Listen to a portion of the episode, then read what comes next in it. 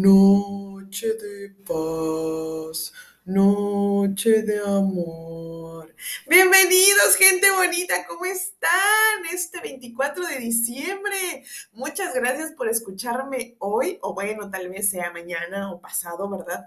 Pero les agradezco mucho que estén conmigo en esta época tan bonita que es la Navidad. Bueno, conmigo en este su Café Literario. Yo soy Leti Narciso y les doy la bienvenida a este 24 de diciembre. Espero que se encuentren muy bien, que anden ya en preparativos para una rica cena de Nochebuena y mañana Navidad. O si van a trabajar, qué mejor que recibir esta Navidad trabajando, ¿verdad? Que para muchos, bueno, que para todos es una bendición. Y pues bueno, el día de hoy les traje un libro, a mí me encanta. Ay, es que todos los que les traigo me encantan. Pero bueno, les cuento. Se llama Por una rosa. Este libro contiene 3 cuentos de 3 diferentes autores, que son Laura Gallego, Benito Taibo y Javier Ruescas, donde ellos tratan de como plasmar o transmitir el clásico de La Bella y la Bestia, pero desde otros puntos de vista. Okay, desde otras historias y cuentos que son magníficos. Los 3, de verdad, se los recomiendo. Pero bueno, el día de hoy vamos a leer el primero, que es el de Laura Gallego. Así que bueno, sin más preámbulo y más cantos feos de mi parte, nos vamos al libro. Por una rosa. El zorro y la bestia, de Laura Gallego. El visitante llegó al castillo al ponerse el sol y se detuvo ante la cancela, una alta verja de hierro labrado y oxidado por el paso del tiempo. Contempló el edificio con curiosidad. No era tan antiguo como le había parecido en un principio, pero estaba muy descuidado, como si todos sus habitantes lo hubiesen abandonado a su suerte años atrás. Y, no obstante, los lugareños aseguraban que algo terrible moraba en aquel castillo, algo que bramaba y aullaba por las noches y se infiltraba en sus peores pesadillas. Algo a lo que nadie había sabido ponerle nombre.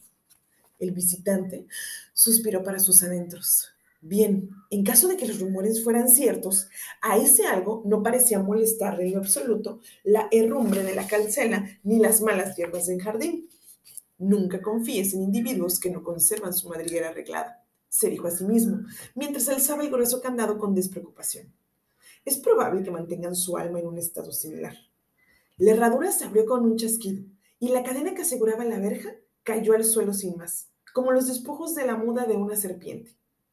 El intruso se deslizó en el interior del recinto sin mayor ceremonia, pero se tomó la molestia de volver a cerrar la puerta trasera. Al hacerlo, fue consciente de pronto de que, una vez más, la cola de zorro que brotaba de la base de su espalda traicionaba su disfraz humano. Suspiró de nuevo mientras la hacía desaparecer.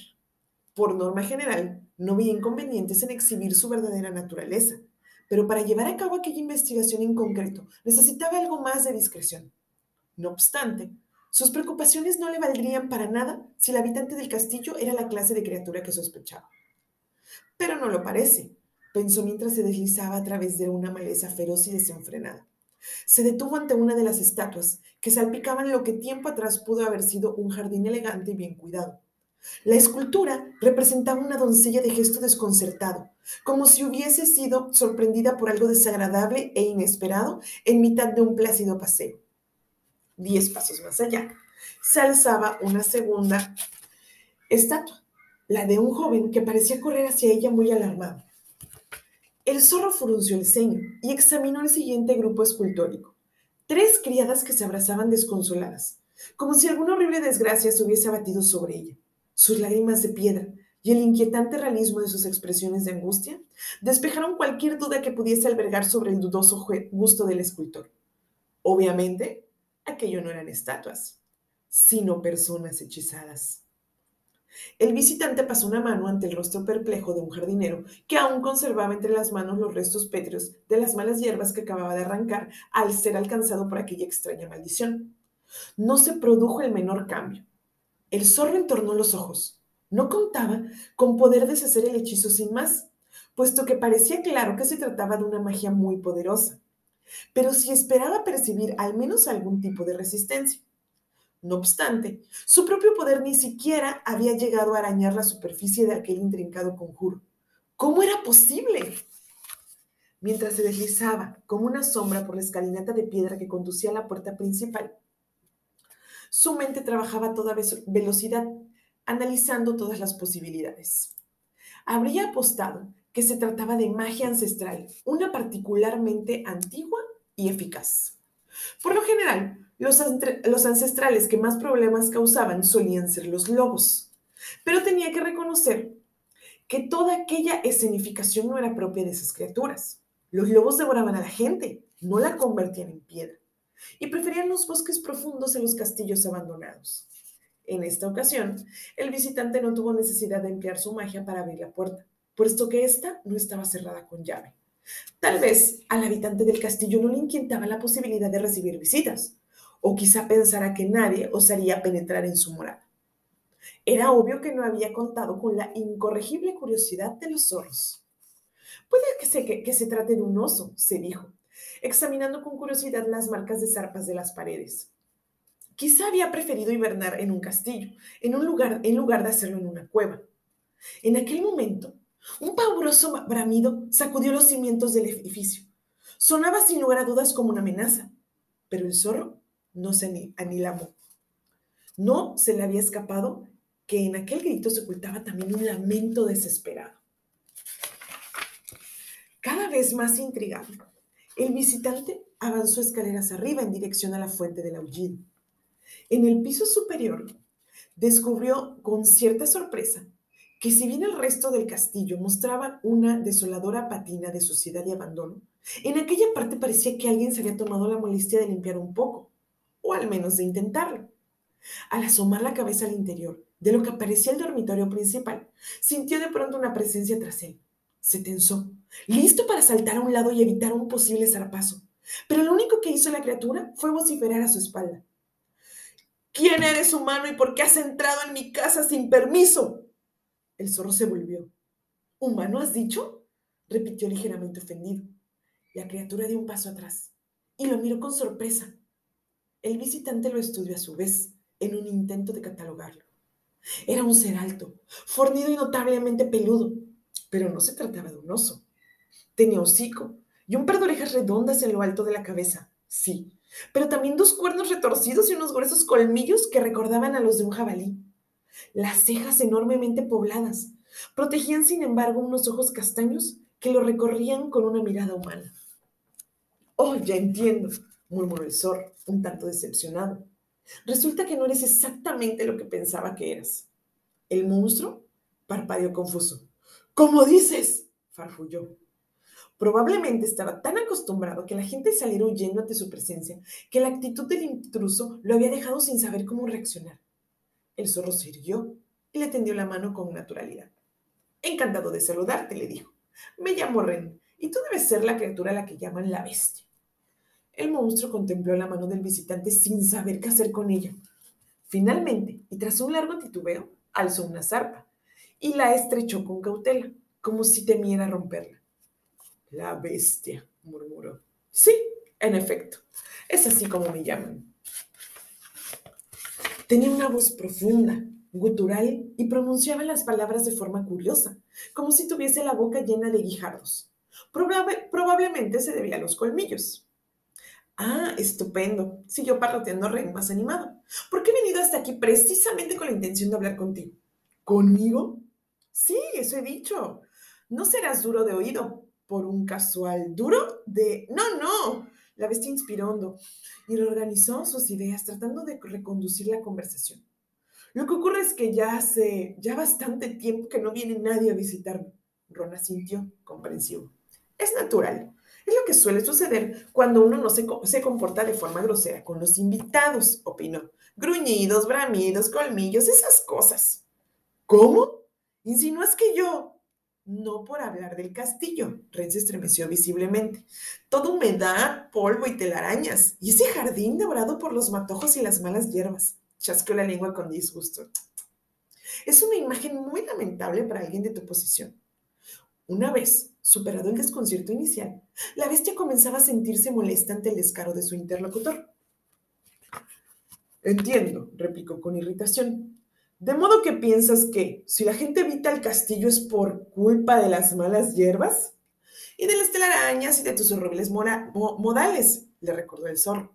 Pero sí, habría que hacer algo con esos matojos de la entrada. Algunos son urticantes, ¿lo sabías? Te sugiero que los sustituyas por algo más colorido y elegante. Rosales, tal vez. Quedan muy bien en cualquier tipo de jardín. La bestia resoplaba por lo bajo, tratando de contener su ira. No tengo tiempo para dedicarme a la jardinería, escupí entre dientes. Oh, al contrario, yo diría que tienes todo el tiempo del mundo. Pero comprendo que mantener este castillo tú solo debe de parecerte una tarea ingente. Sí, sin duda necesitas ayuda. Movió la cabeza, pensativo. Es lo que pasa cuando alguien con intenciones aviesas y más poder mágico del que merece transforma a todos sus sirvientes en estatuas de piedra. La bestia iba a replicar, airada, pero se detuvo ante las últimas palabras del intruso y lo contempló con mayor atención. A simple vista, no parecía otra cosa que un joven pelirrojo con la lengua demasiado larga y un sentido del peligro inexistente. Pero claro, a simple vista, el dueño del castillo tampoco parecía otra cosa que una horrible bestia. ¿Quién eres tú?, preguntó por segunda vez. Esperaba que el visitante le devolviera una réplica insolente. Ya te he dicho que me llamo Ren. ¿De verdad no eres duro de oído? Pero lo que hizo, en cambio, fue dirigir una larga sonrisa y responder. Ah, me parece que ya empezamos a entendernos. Entonces, ¿vas a contestar mi pregunta?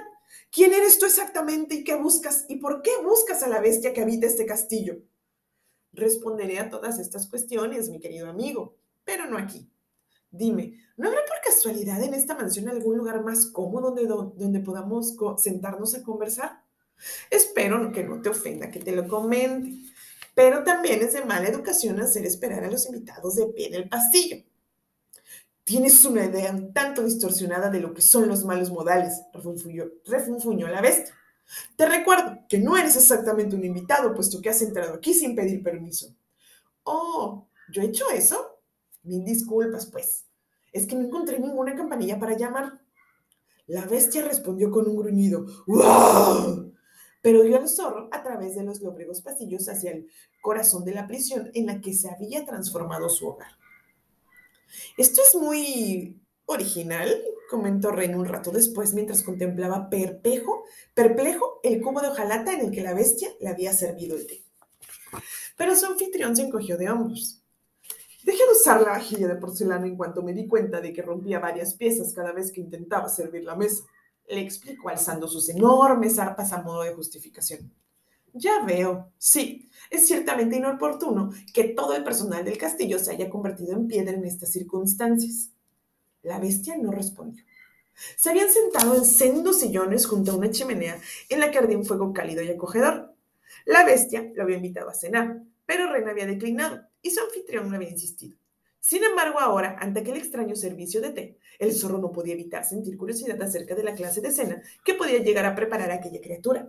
Tal vez le ofreciera sopa en el interior de un yelmo, o quizá... El vocerrón de la bestia interrumpió sus reflexiones. ¿Y ahora? ¿Me vas a explicar quién eres? O mejor dicho, ¿qué eres en realidad? Ren siguió la dirección de su mirada hasta su propia cola, que batía el suelo mansamente tras él. En algún momento se había relajado lo suficiente como para volver a mostrarla. Suspiró para sus adentros. En fin, ya no valía la pena tratar de ocultarla de nuevo. Depositó el balde de té sobre la mesita, juntó los dedos y observó a la bestia con una larga sonrisa.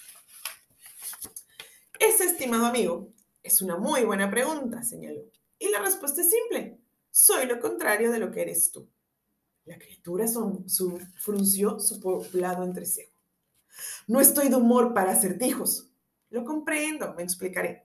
Tú eres humano, aunque no lo parezcas. Yo, en cambio, parezco humano, pero no lo soy. No había terminado de pronunciar estas palabras y ya se había transformado sin ningún tipo de ruido ni de efecto espectacular. La bestia dio un respingo y parpadeó con desconcierto al contemplar al zorro que se había arrellanado cómodamente en su sillón. Miró a su alrededor en busca del joven llamado Ren, pero no lo encontró. No soy humano, repitió el animal, pero tampoco soy un zorro cualquiera.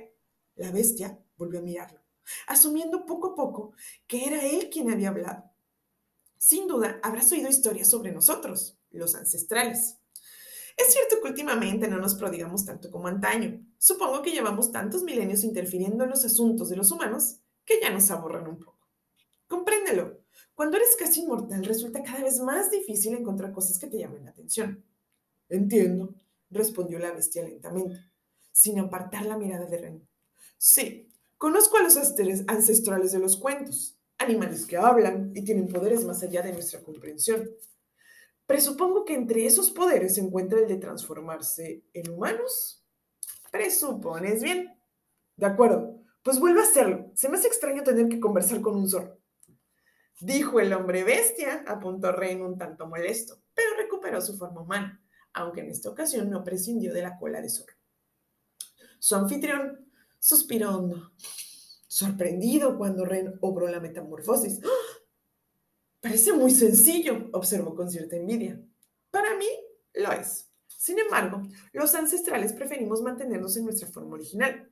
Como animales podemos hablar igualmente con los mortales, así que no es extrañar que muchos nos confundan con humanos hechizados, que también los hay.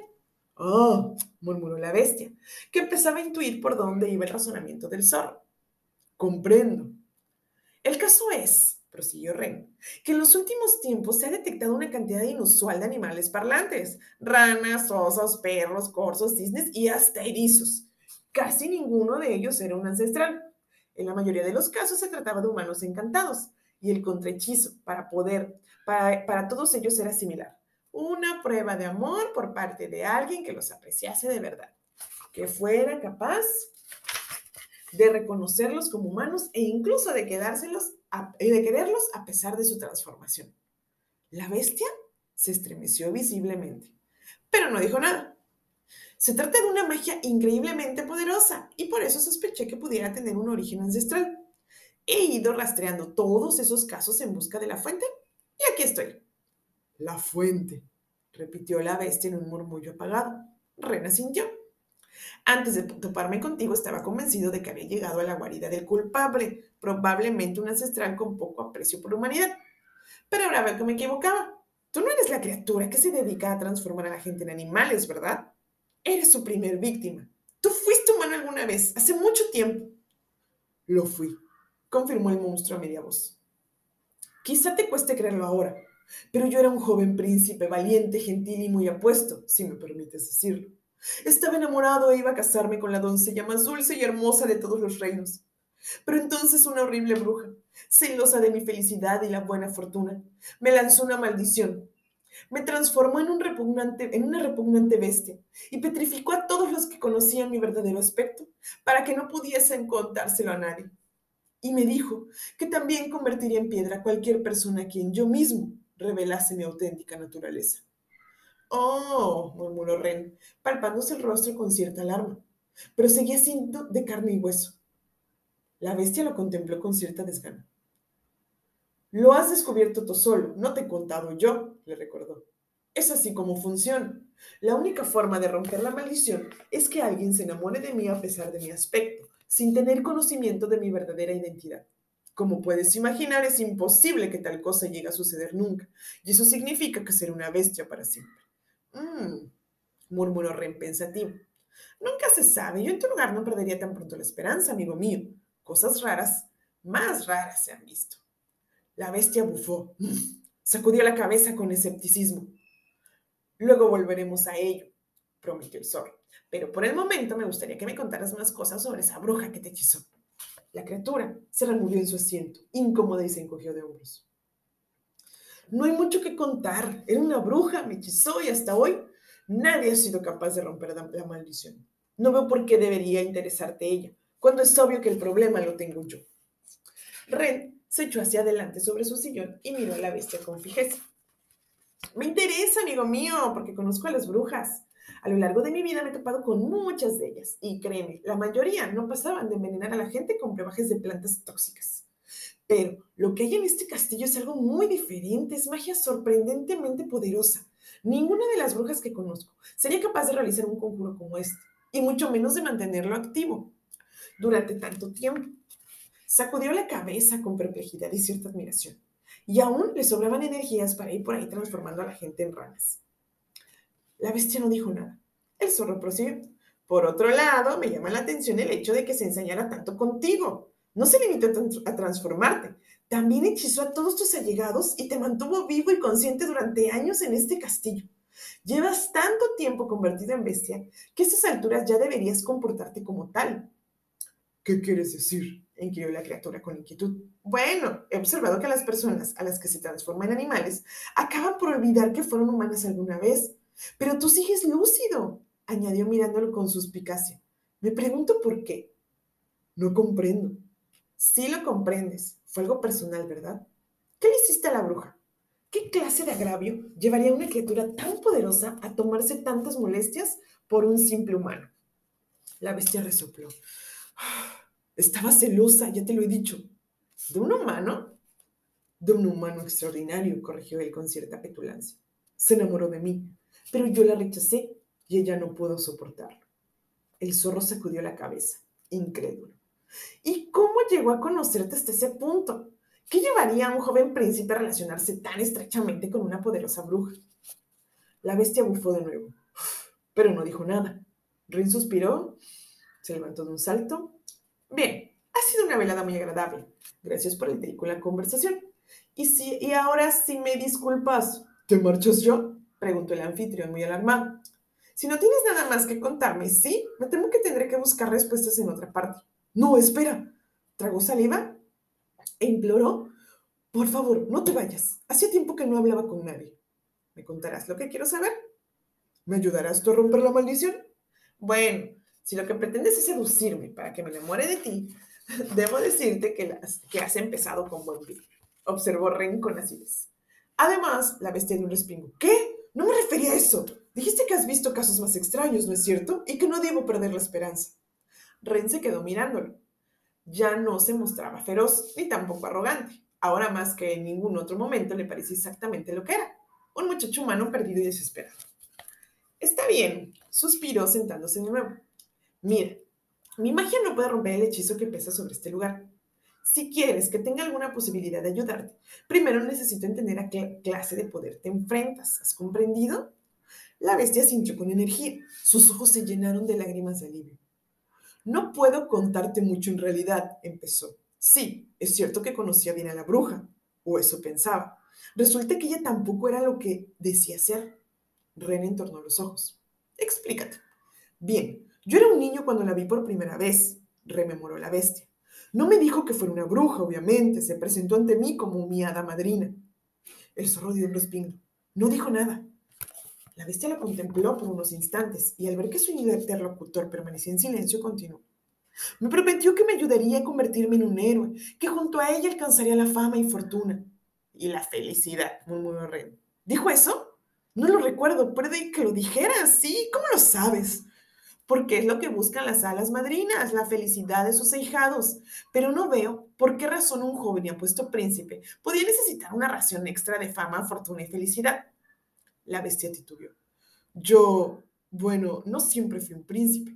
Nací en una familia humilde y quedé huérfano muy pronto, así que partí en busca de fortuna. Y corriste grandes aventuras, pero con la ayuda de tu hada madrina sorteaste todos los peligros, derrotaste a todos los enemigos y liberaste el reino del que hoy eres príncipe heredero. O lo serías, de no haber sido encontrado por la misma criatura que te secó de la miseria y te otorgó fama, fortuna y felicidad. Fui yo quien consiguió todo eso, puntualizó la bestia. Ella me ayudó un poco. Naturalmente, concedió Ren con una media sonrisa. Es lo que suelen hacer las hadas madrinas. Las de verdad, quiero decir. ¿Estás seguro de que la tuya era en realidad una bruja? Las hadas madrinas no convierten a sus hijos en monstruos. No, eso es cierto, pero en ese caso, ¿por qué se molestaría en ayudarte en triunfar? Porque estaba enamorado de mí, estaba enamorada de mí, ya te lo he dicho, y no soportó la idea de que yo fuera a casarme con otra mujer. Es una criatura malvada y retorcida. Ren no contestó. Pareció inmerso en profundas reflexiones, y la bestia guardó unos minutos antes de llamar de nuevo su atención. Yo te he contado lo que quería saber. Ahora dime cómo librarme de esta maldición, por favor, añadió ante la mirada de reproche del zorro. Como ya te he dicho, la magia de tu bruja es muy poderosa, respondió. La de las hadas madrinas lo es también, pero no hasta este punto, no más que la de los ancestrales en todo caso. Se acarició la barbilla, pensativo. Sigo sin saber qué clase de criatura te encantó, pero tengo algunas ideas al respecto. Sin embargo, y mientras no haya otra manera de deshacer el hechizo, habrá que seguir sus normas. ¿Qué quieres decir? Que tendrás que conseguir alguna joven especialmente lúcida se enamore de ti, mi estimado amigo. La bestia gruñó, enseñando todos sus dientes. ¿Y eso es todo? ¿Me estás diciendo que tú, oh gran ancestral, no puedes hacer nada más por mí? No te creo. El zorro no se inmutó ante la ira del monstruo. Bueno, quizá no puedas conseguirlo sin ayuda, admitió, pero me temo que el plan que pensaba sugerirte no será de tu agrado. Y bien, ¿qué clase de plan es ese? Iba a decirte que necesitas una hada madrina. La bestia bramó y se levantó de su asiento con violencia. ¿Acaso estás tratando de burlarte de mí? Ni por asomo, respondió el zorro. Y en esta ocasión hablaba completamente en serio. Una hada madrina, una de verdad, utilizaría su poder para adecentar este castillo, para que no parezca el cubil de un monstruo aterrador, sino la mágica morada de un ser encantado. Jardines fragantes, lujosas estancias, exóticos banquetes, todo ello para cautivar los sentidos de cualquier posible visitante. Te ayudaría a pulir tus modales y te brindaría sus valiosos y sabios consejos para que cualquier muchacha que se aventure hasta aquí no piense de ti lo que cualquiera pensaría en la actualidad. Que soy un monstruo, completó la bestia maquinalmente. No, lo que queremos que piense de ti es lo siguiente. Si no vive como un monstruo, no piensa como un monstruo, ni se comporta como un monstruo, tal vez no sea un monstruo en realidad. Una chispa se encendió en el fondo de la mirada de la bestia. Y así es como les dices al mundo que las cosas no son siempre lo que parecen, concluyó el ancestral, que hay humanos que parecen monstruos y monstruos que parecen humanos, hadas que parecen brujas y brujas que parecen hadas, añadió casi para sí mismo. Alzó la cabeza y clavó a la bestia una mirada tan intensa que la criatura se vio obligada a apartar la vista. ¿Y tú, estás dispuesto a demostrar que no eres un monstruo por dentro o vas a seguir fingiendo que lo eres? ¡Tin! ¡Gente bonita! ¿Qué creen? No los voy a dejar en ascuas con el zorro y la bestia. Vamos a terminar por primera vez en Café Literario el cuento la siguiente semana en el nuevo capítulo. Es decir, vamos a tener por primera vez una misma sección del libro en 2 capítulos para poder terminar el cuento, que la verdad está buenísimo. Bueno, a mí me encanta Laura Gallego aparte, ¿eh?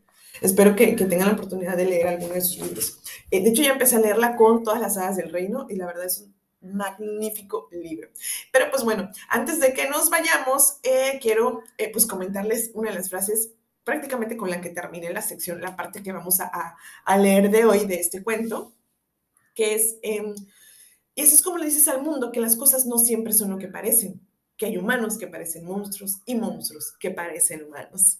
Entonces, gente bonita, no se dejen llevar por las apariencias, vamos a conocer las cosas, las personas, sin hacernos ideas antes. Así que los dejo con la curiosidad, terminamos el cuento la próxima semana, porque ya, ¿qué pasará con el zorro? ¿Qué pasará con la bestia? ¿Se enamorarán de él? ¿Podrá conseguir una hada madrina? ¿De verdad se deshará el hechizo? Pues no se pierdan la próxima semana en el último capítulo del año y último día también. Aquí los espero, les deseo una bonita Nochebuena, una feliz Navidad en compañía de sus seres queridos o de las personas que ustedes más aprecien, amigos, conocidos, familiares, compañeros de trabajo. Pasen unas muy bonitas fiestas. Nos escuchamos la próxima semana. Yo soy Leti Narciso y este es su Café Literario. Acuérdense de pasarse por el Instagram, café_literario B612. Los quiero mucho. Besos. Bye.